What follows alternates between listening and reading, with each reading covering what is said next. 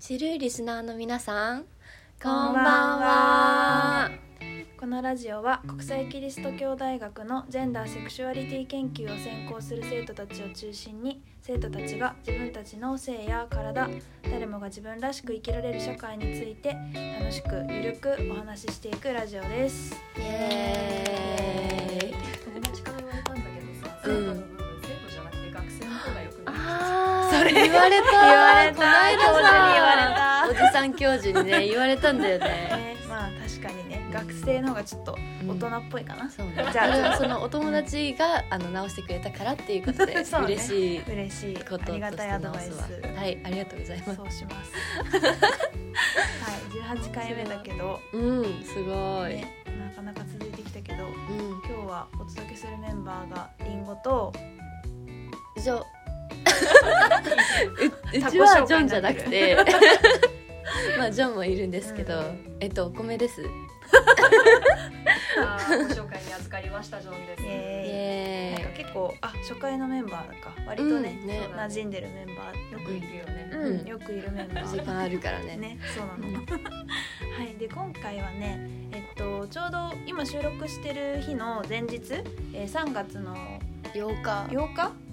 ありがとう、うん、が国際女性デー で, で私たちこのさんにんであのウィメンズマーチ東京に参加してきたので、ちょっとそのお話と、あと最近ちょっとあの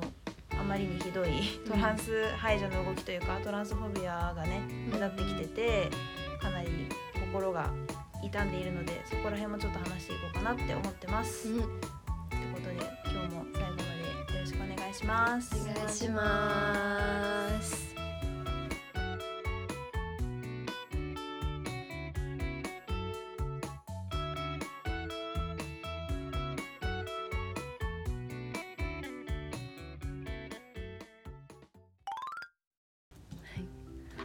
インターナショナルウィメンズデイだよね、うん、国際女性デイ、うん、さんがつようか、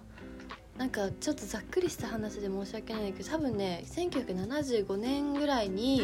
女性の参政権か何かを求める市民活動を行った日みたいなことで決まった日だと思う、うんうんうん、そうなんだ、感じで割と歴史がある日みたい、うん、なるほどね、うん、確かに何が由来か知らなかった、うん、今はなんかミモザの日みたいな、それも素敵だけど結構ふわっとしてんなと思って。そうね、なんか女性と花とか自然って結びつけられがちだから、うん、若干うんって感じはあるけど、まあまあ素敵ではあるね、うん、ね。で、えっと私はデモ系は初めての参加で、ジョンはどうだった？うん、初めて初めてだった、うんね、ちょっと緊張しながらだったんだけど、お米がね去年も参加してたのかな。そう、うん、えっと実はうちらさんにんだけじゃなくて、うん、あとふたり、えっとお米の高校の友達ふたり、うん、名前をね昨日決めようと思って、えっとゆりゆりとしーちゃん、えー、名前決めてたんだ。そう、めっちゃふわっとした感じの名前に、うん、まあなんかまあそのふたりのうち、えっと、ゆりゆりと、えっと、そう去年も行ってて、うんうん、からうちふたりにかいめかな。でもちーちゃんの方は、えっと、去年のプライドパレードに一緒に行ってて、しがつの東京プライドに、うんうん、っていう感じでふたりともでもにかいめかな、うん、それぞれって感じで、ね、そうそう、なんか参加したことあったお米がいたから、ね、安心して参加できたんだけど、なんだろう、初めて行っての感想はなんかめっちゃ平和だったなっていうか、うんね、なんかウィメンズマーチの特徴ではあるのかもしれないけど、他のデモはまた違うかもだけど、なんか本当にプラカード、そのなんか結構みんな自分の主張したいこととかをプラカードにして持ってくんだけど、それが割とみんな個性的っていうかさ、うん、なんかあんまりとその統一されてないのが私的には良くて、なんかもちろん一本の伝えたいことはみんな一緒なんだけど、それぞれ着目点がみんな違くて、うん、面白くて、なんかもう脇毛は剃らないとかもあったし、うん、あとなんだいろんな女の人がいるよみたいな、いろんな女がいるよみたいなのもあったし、うん、トランス女性は女性ですとかもあるし、うん、なんか本当にいろんなメッセージがあって、それ見てるだけでも楽しかった。わかる。なんかやっぱレインボーフラッグとかちょいちょいあってエンパワーメントされたし、あと私の体は私のものっていうのは結構何個かあって、そのラジオでも取り上げたけど中絶薬のパブコメ募集してたりとか、アフターピルのやつとか、今ちょっと国で動きあるから、そういう系のその性的自己決定権のねのらへんのアクションも見られて、うん、よかったと思う、めっちゃなんかコールあったよね、うん、全体の方が戦争反対とか、うん、ケア労働は社会に必須とか、うん、待遇改善今すぐにとか、うん、あったね。と連帯についてもすごい良かったと思う、コールなんか、うん、よかったなんだっけ、 私, 私の声を聞いてほしいし、あなたの声も聞かせてほしいみたいな、うん、連帯しようっていう手をつなごうみたいなあったよね、うんうんうん、確かにコールね、なんか最初うまくできるかなって思ってたけど、うん、やってるうちに楽しくなってきて、うん、やっぱなんか一緒にみんなで声出してるっていうのが楽しかったし、うん、めっちゃわかる、うん、同じ思いなんだみんなと思えたし、やっぱ道行く興味なさそうな人に届けようっていう思いで、うん、なんか言ってたな、うんうん、なんか一番前の方でメガホンでなんかその、うん企画してる人たちがあのコールの前行って後ろが復唱するみたいな感じだったよね、うん、そうだったね、うん、ねに箇所ぐらいあったんだよね、うん、そのに箇所の う,、ね、うちら多分マジで一番最後にいたじゃん、うん、それであのどっちかなと思いながらまあいい感じに合わせてねうまくいったかな。渋谷のビル群に反響しながら声が何重にもなってこっちに来るから、うんね、えどっちのコール真似したらいいのみたいな、うん、あったよね、うんうんうん、ねでもなんかもっとその道行く人たちからなんか変なこと言われたりするのかなと思ってたけど、あんまりそれはなくて、確かに、まあ、なんか若干面倒くさそうな感じのはあったりしたんだけど、うん、なんかそんなにそこら辺に対してストレスを感じることもなく、うんうん、できたからよかった、うん、なんか茶化してるのか応援してるのか分かんないけど、うん、なんか拳持って、うん、えいえいみたいな、頑張れみたいな雰囲気の人も割といたり、うん、なんか手振ってくる人たち困らなかった、うん、なんかなんか手振るモチベじゃないかもって思った。分かるあのなんかねプライドパレードはねめっちゃ手振る感じだったのみんな、うん、まあねそれは確かに意味が分かるかもしれない、うん、でも物によるよね、パレードとデモはまた違うし、そうだね、うん、なんかさカップルみたいな人たちでさ、男女カップルででなんか男性が突然なんかデモの列うちらのすぐ横に入ってきて、でなんか女性側がなんかそれをめっちゃ楽しそうに動画撮ってるみたいなのがあって、一瞬それってその参加者だったのか、なんかでもやってるからちょっと行ってきなよみたいな、動画撮るからさみたいな流れだったのか、なんか校舎っぽい雰囲気あったけど、校舎校舎だから、うん、あの茶化してる、あ、うん、やっぱそうだよね。私もなんかあれ大丈夫かなって思ってちょっとしばらく一緒に歩いてた人たちなんかいっぷんぐらい謎に、うん、そう、それはちょっとね赤くそめんどくせえうぜえと思いながら仕方して歩いてた、そうだよね、うん、やっぱそうだよね。なんかちょっとそんな雰囲気だったからそれは嫌だったな、なんか確かになんかそういう感じ、うちらは必死なのになって悲しかった、うんうん、まあでもちっちゃい頃とか、うん、自分がジェンダーとかやる前とかだったら道行くでも見てもあーって感じだったかもしれないな、うん、本当にね、うん分かる。なんかこの政治関連にさ必死になることが面白いみたいな、うん、あるよね、めっちゃに霊障文化ひろゆきひろゆきね本当にうざい、うん、嫌い、ね、あるよね。なんかでもやったって変わんないのにみたいな、うん、実際私も思ってた時あったんだけど、うん、でもなんかそれをなんででもやるのかなって思いを払拭というか、その思いを知りたくて参加したってもあったのね今回、うん、なんかそれを知らないまま参加してなかったらダメじゃんと思って参加して、うんでなんか結果としてなんか結局そうジョンにはちょっと話したけど、なんか自分のためにやるんだなってすごい思って、うん、勇気もらえたからめちゃくちゃ、うん、なんかこれをやることで社会に影響を与えてやるとかもちろんちょっとはあるけど、なんかそこよりもまず最初になんか自分の気持ちを落ち着かせるためとかエンパワーメントしてもらうためとか、なんか仲間をとつながるためみたいな、自分の心のためっていうのが一番大きいんだなって私は思ったかな。確かに、うん、結構大規模だったよね。さんびゃくにんくらいいたんだけど、うん、去年はさんびゃくにん、今年のニュース、ニュースとか見た？さんびゃくはちじゅうとかだったと思う、見たよさっき、うん、増えたらしいよね、割とね。よかったよかった、まあね、ちょっと昨今いろいろあるから、うん、危機感を感じてる人が多いのかなって気がするな、うん、結構中絶系のもボード持ってる人もいたしね、うんうんうん、自己決定権の話をなんかね、去年より多分カメラでそのマーチを撮ってる人増えてて、うんうん、っていう話多分したんだけど、なんかそう、うんうん、なんかその政治的切迫感の高まりとかを感じたかも、うんうん、多分そうだね、そうだね、なんかそのさデモ見てた人とかも、うん、単純に多分そのうわ人多みたいな感想を持つこともあると思うんだけど、うん、なんかその人の多さによってそれだけ何かが起きてるんだって思ってくれたらいいなみたいな、うんうん、本当にそう、うん、わざわざさ平日の午後ろくじにさ、うん、国連大学前に集まっていちじかんぐらい歩くっていう行為をさ、うん、このなんか心意気というか政治的主張のためにやるっていう人がさんびゃくはちじゅういちぐらいいるっていうのがすごいよね、本当にね、そこになんかね感じてくれた人がいたらいいのかなとか、うんね、結構さなんか世代もバラバラで面白かったよね、そうね、うん、結構ご高齢の方もいたし、うんうん、なんか若い人もいたし、うん、それもすごい良かった、連帯感強かった、うんね、あとあの人種差別反対っていうかそのさあの入管のえーと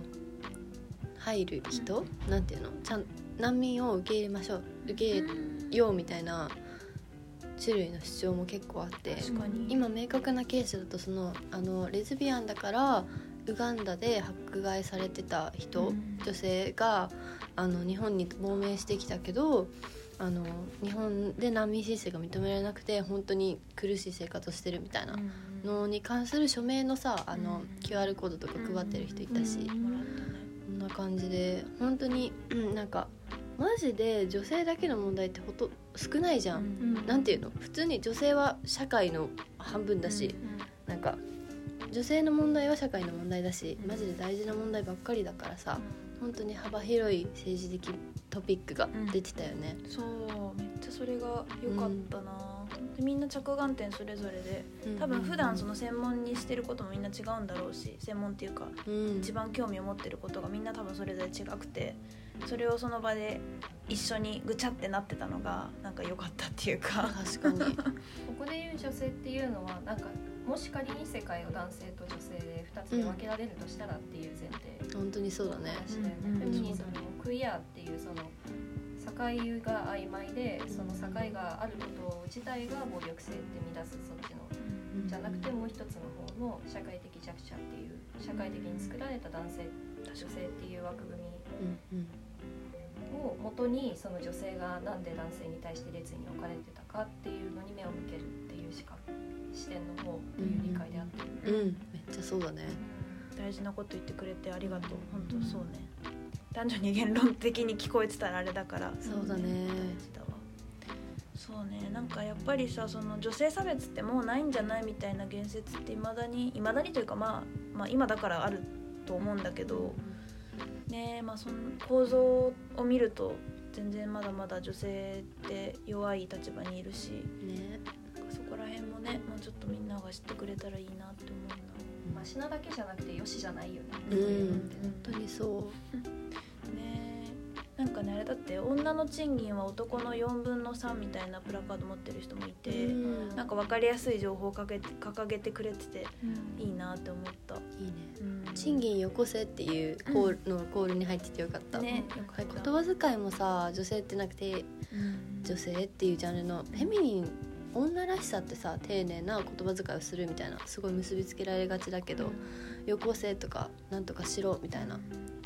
そういう語尾のコールが結構多くてよかったな、うんねうん、強めな感じでよかったよね、うんうんうん、黙ってないぞとかもよかったし、うん、わきまえないぞとかね、うん、ガンガン言っていきたい、うん、それは去年もあった。去年がちょうどなんかわきまえてらっしゃる発言の後だったから、はいはいはい、わきまえないぞって結構キーワードかも。あの人どうしてんだろうね。ねえ、悠々と生活してるんだろうね。ね、それが腹が立ちますけどね。まあ、自身の差別的頭の中でしか生きられないのがかわいそうだなと思って。うん、それはそう。ケアロードのプラカードは結構印象に残ったかな。介護は日本に必要みたいな。はいはいはい。同性介護を認めようみたいなのあったよね。多分その同性カップルが老後にお互いを介護する上で多分システムがうまくいってないんだと思うから、その辺だよねきっと。確かにね。なんかそもそもなんか私この前書いたレポート、授業のレポートで書いた時にそのやっぱり女性、うん、娘っていう立場だとマジで介護を本当に押し付けられるらしくて、その親のね、息子より圧倒的に、うん、そういう意味でも同性介護っていうのあるのかなと思って、男性の息子がお父さんをとかさ、親子の問題じゃなくない、うん、一人の人を支えていくのってまあ親だったり子供だったりっていう側面はもしかしたらあるのかもしれないけど、うん、そ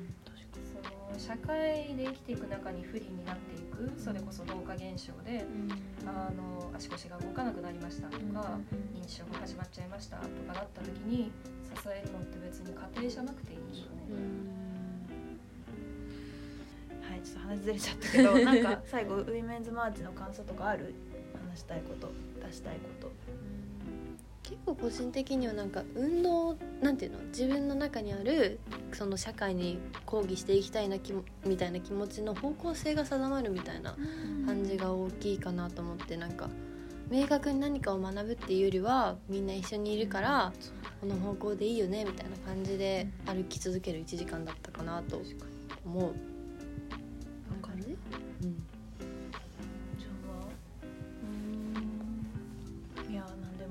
こととか、うん、なんか見られると見るっていうことが同時にあるなっていうのはずっと思ってたな、うん、のマーチの周りの人と、うん、マーチの中の人、うん、そうそうそう、本当そうだね。こっちが見て向こうが見返すか見返さないかわかんないけど、うん、こっちは常に見てるわけじゃん、うん、で知らないところで多分見られてて、何かしらの影響を少しの間でも、まあ、じゅうびょうくらいで忘れちゃうかもしれないけど、うん、与えてるわけで、そうだね、面白いなってそこは思った。確かにな、めっちゃ姿勢よく歩こうと思ってた、うん、ちょっとそうだね、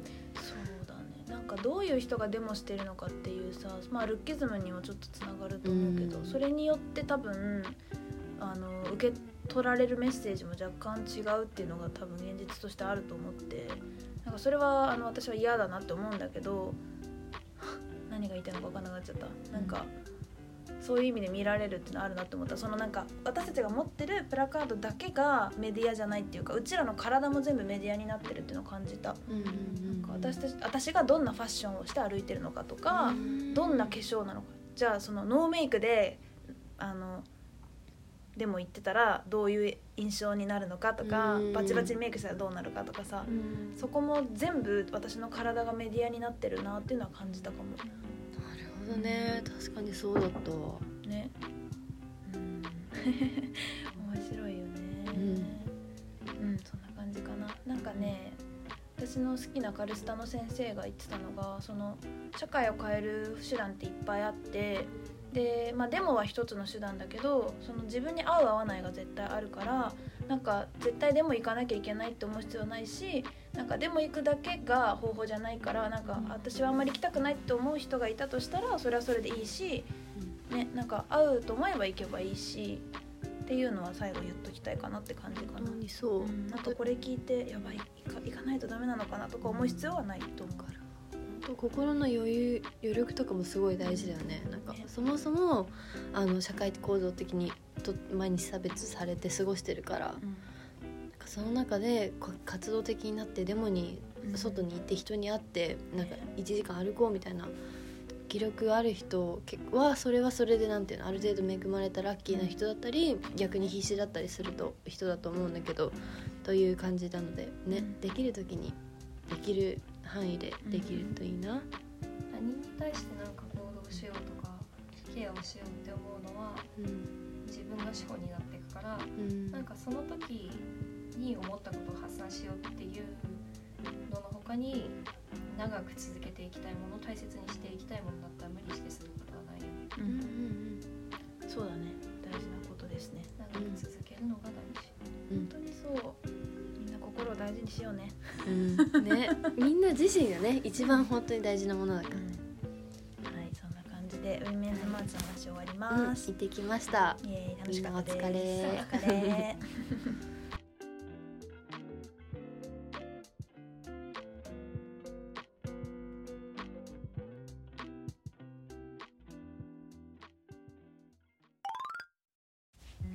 突然どうもすいません、えー、収録後のお米とりんごです。イエイイエイね、お知らせというか警告がありまして、うん、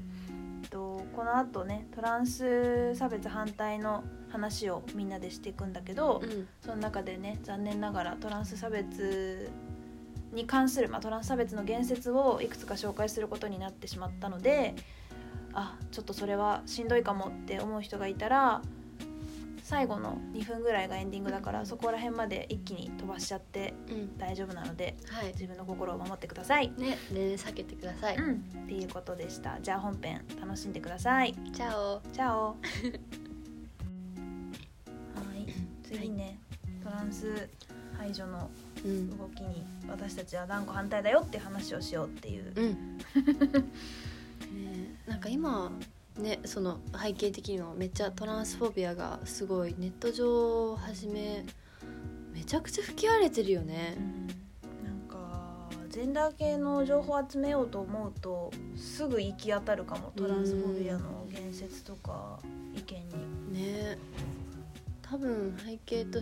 してはそのあれだよね、 エルジービーティー 理解促進法が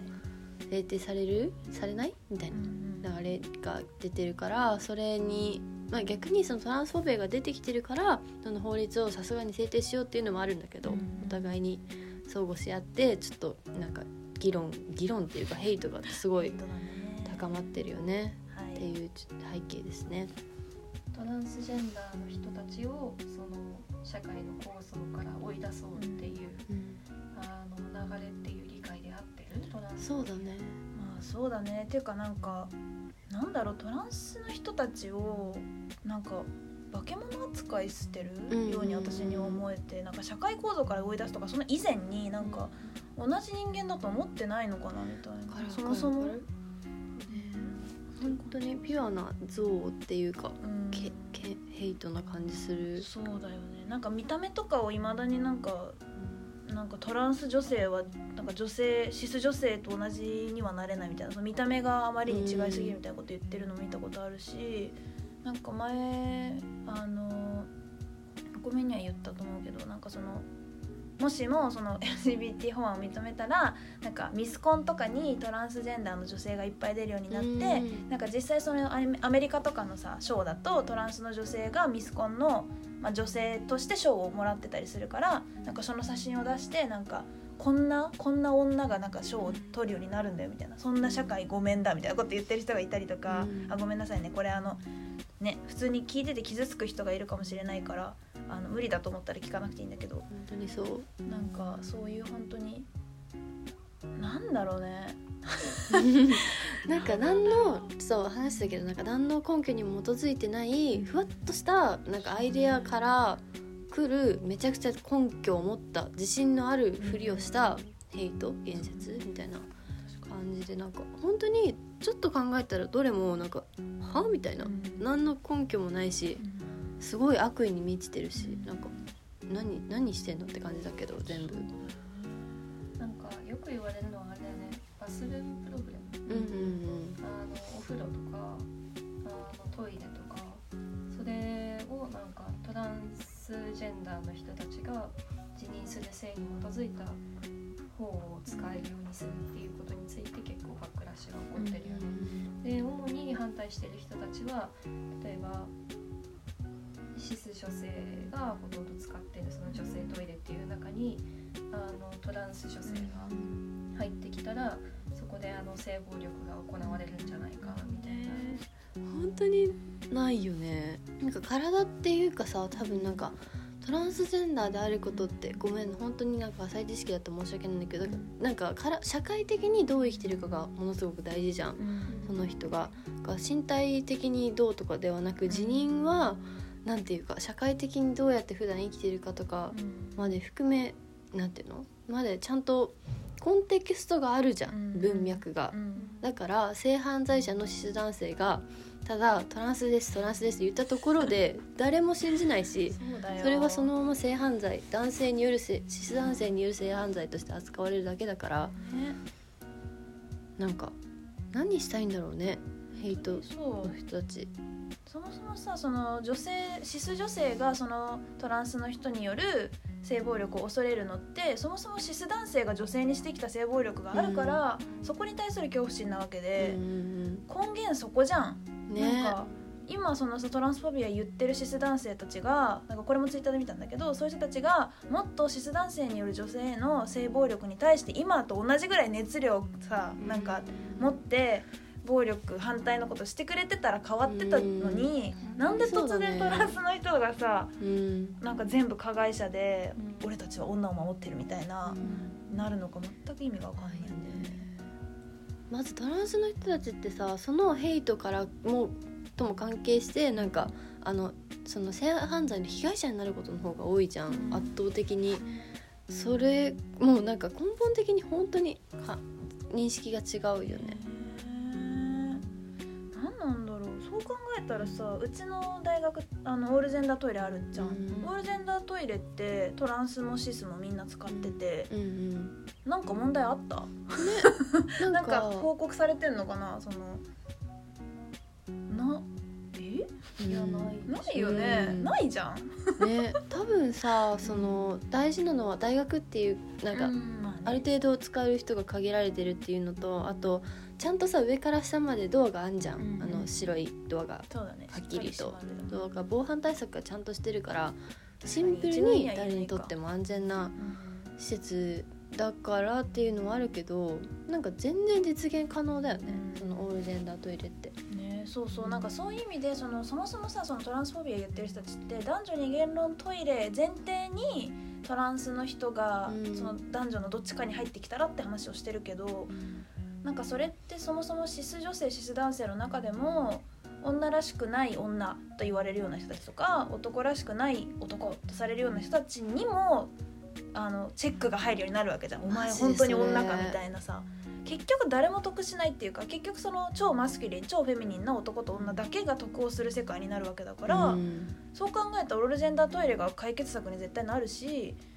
なんかそこもさ視野狭いんだよね。なんか本当にそう、男女二元論トイレのことしか知らない人たちが言ってんだよな、なんか、ね、女らしさ男らしさを規制しだすの、うん、本当にやばいよね。本当にやばいよね。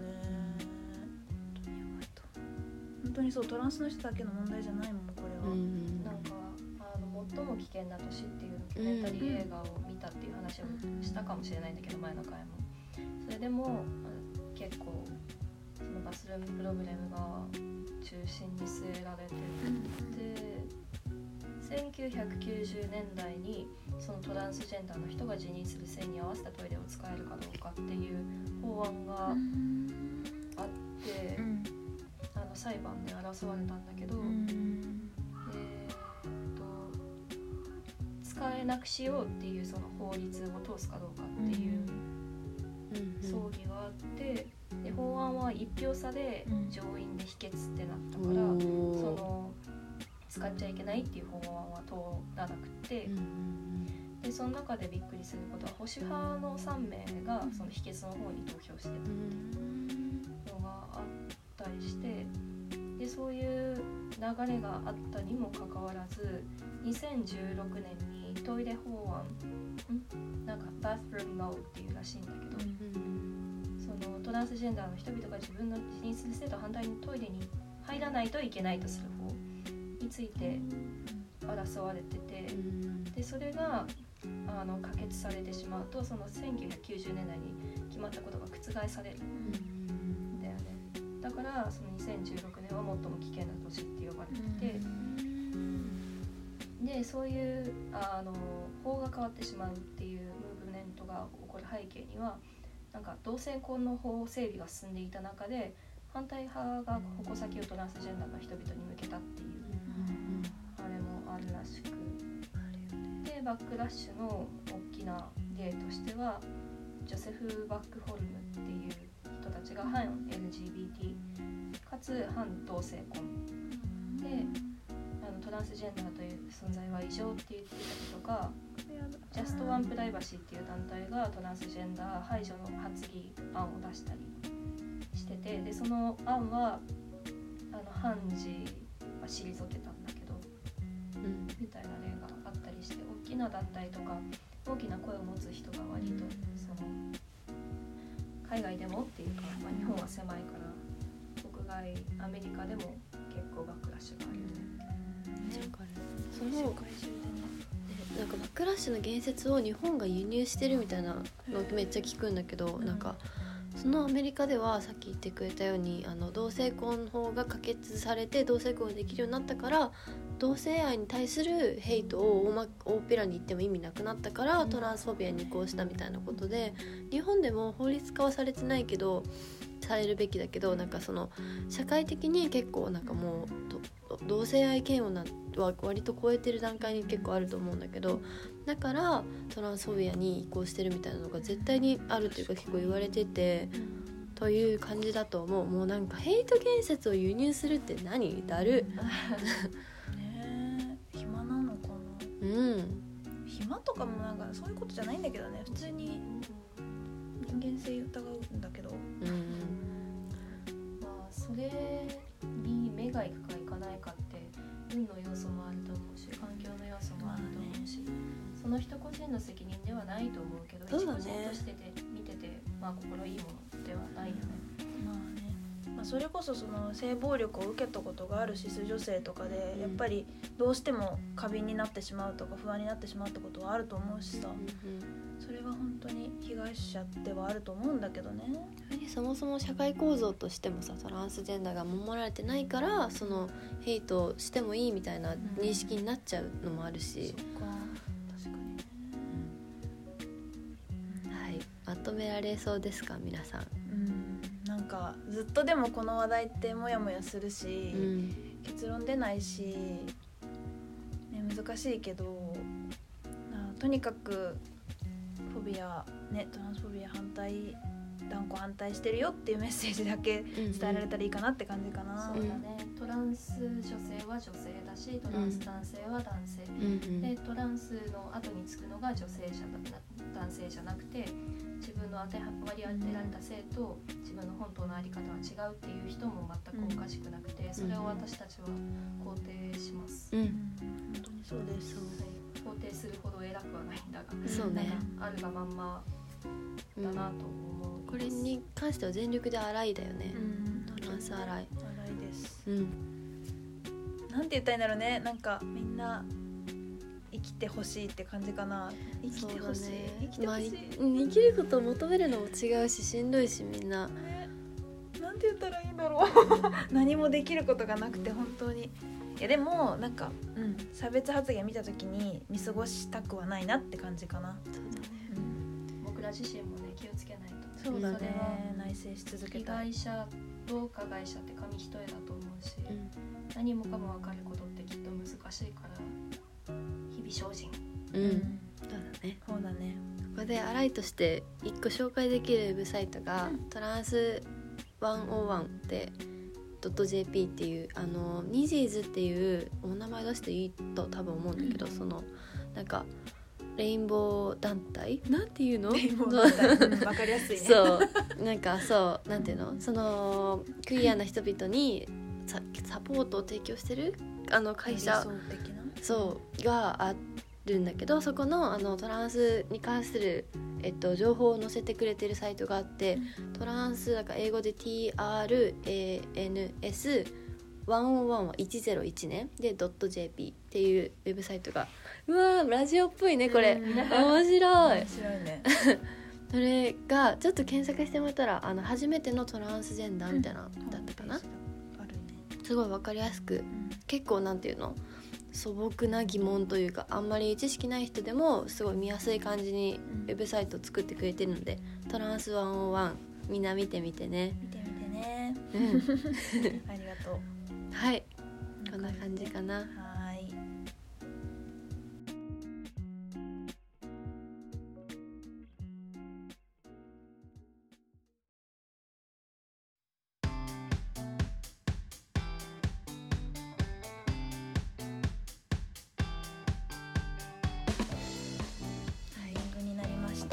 皆さん、ちるい夜を過ごせましたでしょうか、えー、ちょっと心ざわざわする話題だったかなえ、それも結構真剣だったよねまあでもね、やっぱ避けられないからね、ジェンダーのことやってるとね、アクティビズムしてきたしね、今回、ね、ちょっといろいろ考えることあって頭がちょっと今稼働してる最中かもしれないけどそうだね、うん、ね、知らないことは全く恥じゃないから、ね、みんなで学んでいこうね、うん、ということでまたちるいなんかさらにちるい回もやろうねって感じで、うん、そうね、ゆるい回今度やろう、うんはい、ってことで今回はましめるんだけど、いつも通り エスエヌエス をフォローするねって話で、はい、インスタグラム、ツイッター、あとノートが、えー、ノート支部っていうジョンが管理してる全体のノートと、あとジョン個人のノートとリンゴの個人のノートがあるので、うん、まあお好みのものをフォローしていただければって感じで更新頑張ります、うん、でいいっすよ、そんな気負わなくて。 あ, あと YouTube も一応あるんですけど、うん、すいません、更新します、頑張ります、はい、あとツイッターがあれか、お米とリンゴの個人のツイッターも実はあるので、うん、なんであの結構ガンガン発言、発言してるから、うん、あの追廃なんで、オタクだし、ぜひ、うん、フォローしてください、はい、お願いします。それと最近お便りがね、あんまり来てなくてとっても寂しい思いをしています、うん、なのでぜひみんなどんなことでもいいから、ね、うん、たくさんくれるととても嬉しいです、うんだね、ね、関係ないことでもいいよね、うん、そうそうそう、最近あった嬉しいこととか、うん、美味しかったものとか、うん、みんな教えてください。はい、食べたいとかね。あ、食べたい。みんなの声が聞けるのを待ってます。うん、待ってます。じゃあまた来週。うん、ありがとうございました。おやすみなさい。